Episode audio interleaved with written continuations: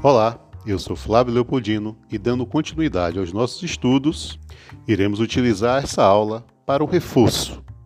O PGRS, o Plano de Gerenciamento de Resíduos Sólidos, é um documento que identifica o tipo e a quantidade de resíduos gerados e quais as práticas ambientalmente corretas adotadas pelas empresas para segregação, coleta, armazenamento, transporte reciclagem, destinação e disposição final. Todos os geradores de resíduos previstos na Política Nacional de Resíduos, publicada em 2010, são obrigados a elaborarem o PGRS.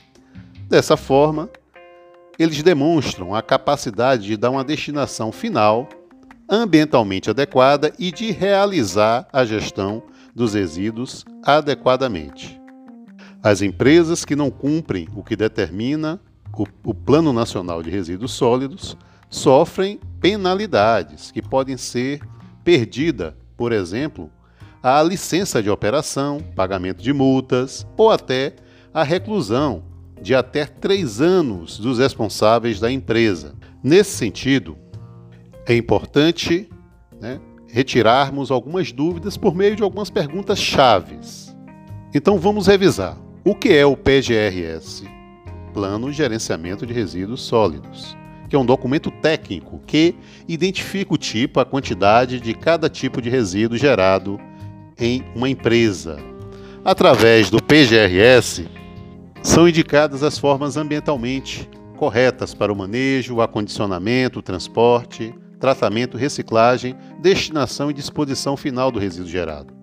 Isto quer dizer que as empresas demonstram por meio do PGRS que realizam o gerenciamento dos resíduos sólidos de maneira adequada.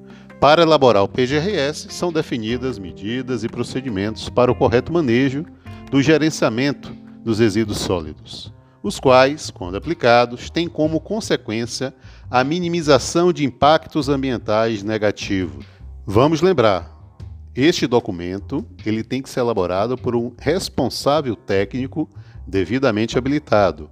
E aí é que se configura como o profissional mais recomendável para essa elaboração é o engenheiro e a engenheira ambiental.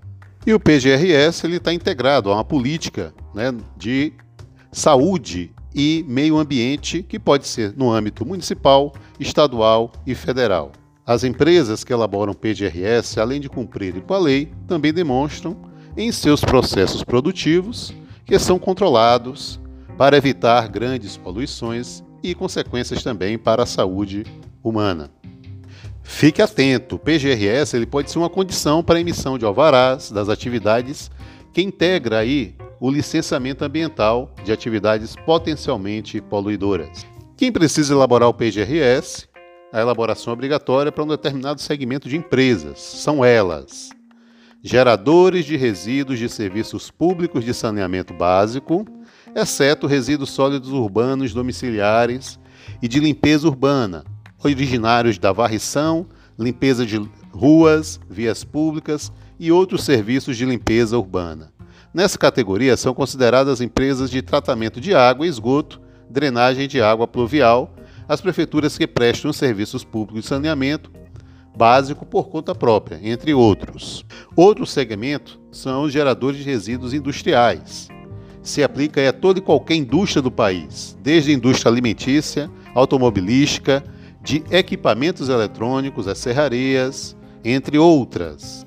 Geradores de resíduos de serviços de saúde. Os resíduos desta categoria têm que ter um cuidado especial. São gerados aí em ambientes como os hospitais, clínicas, consultórios, mas também na indústria farmacêutica, por exemplo.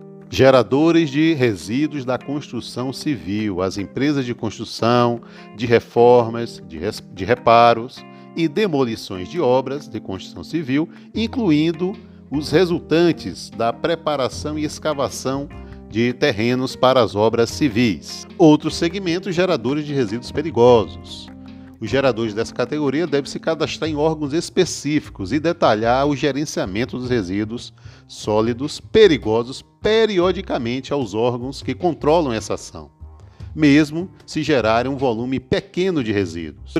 Geradores de serviços de transporte. Neste grupo entram as empresas de transporte originários de portos, aeroportos, terminais alfandegários, rodoviários e ferroviários e passagem de fronteira. Geradores de resíduos de atividades agropecuárias e silviculturais, incluídos os relacionados a insumos utilizados nesta atividade. As empresas pertencentes a essa categoria são frigoríficos, matadouros, abatedouros, açougues, indústrias de processamento de produtos, como arroz, né, produtos agrícolas, mandioca, milho, feijão, soja, cacau. E quem é que vai exigir ou fiscalizar o PGRS? Ele deve ser aí disponibilizado anualmente ao órgão municipal competente, ao órgão licenciador do CISNAM e às demais autoridades competentes. Estes ficarão responsáveis aí para repassar ao Sistema Nacional de Informações sobre Resíduos as informações prestadas no PGRS. O licenciamento ambiental dessas atividades, potencialmente poluidoras, também é exigido do PGRS. Portanto, uma cidade como Itabuna, quem vai realizar a fiscalização no âmbito municipal é a Secretaria de Agricultura e Meio Ambiente. E se você tivesse uma empresa, por que, é que ela deveria elaborar o PGRS? Ela deve elaborar para prestar é, em conformidade com a legislação ambiental, melhorar a, a qualidade, o controle da geração de resíduo diretamente da fonte geradora e, consequentemente, reduzir desperdícios. Portanto, você, engenheiro engenheiro ambiental, deve estar atento aí a esse mercado junto às empresas privadas. Pois além de cumprir uma exigência legal, essas empresas conseguem controlar processos, reduzindo gastos e aumento de lucros. E aí você deve estar se perguntando como é que o PGRS pode ajudar uma empresa a reduzir custos e aumentar lucro? É, basta apenas elaborar o PGRS? Não. É necessário que, ao elaborar o PGRS, a empresa vai poder identificar os tipos, as quantidades de, de resíduos gerados e, por conta desse diagnóstico, a empresa conseguirá identificar quais etapas do processo, setores e tipos de serviços gerados e, consequentemente, as soluções para reduzir a geração. E isso vai influenciar, sim, em mais recurso e mais lucro. Pois bem, as empresas, elas devem sim procurar profissionais como engenheiro engenheiro ambiental, pois são profissionais qualificados. Vamos lembrar que é importante, né, todos os profissionais estejam aí ah, com registro no Conselho Regional de Engenharia, e lembrando que o termo responsável técnico, ele representa o cidadão habilitado na forma da lei que regulamentou a sua profissão, ao qual é conferida atribuição para exercer a responsabilidade técnica de um empreendimento. Dentro desse contexto, esperamos que vocês tenham aproveitado a nossa conversa de hoje para iniciar mais uma aula dando prosseguimento aos nossos estudos.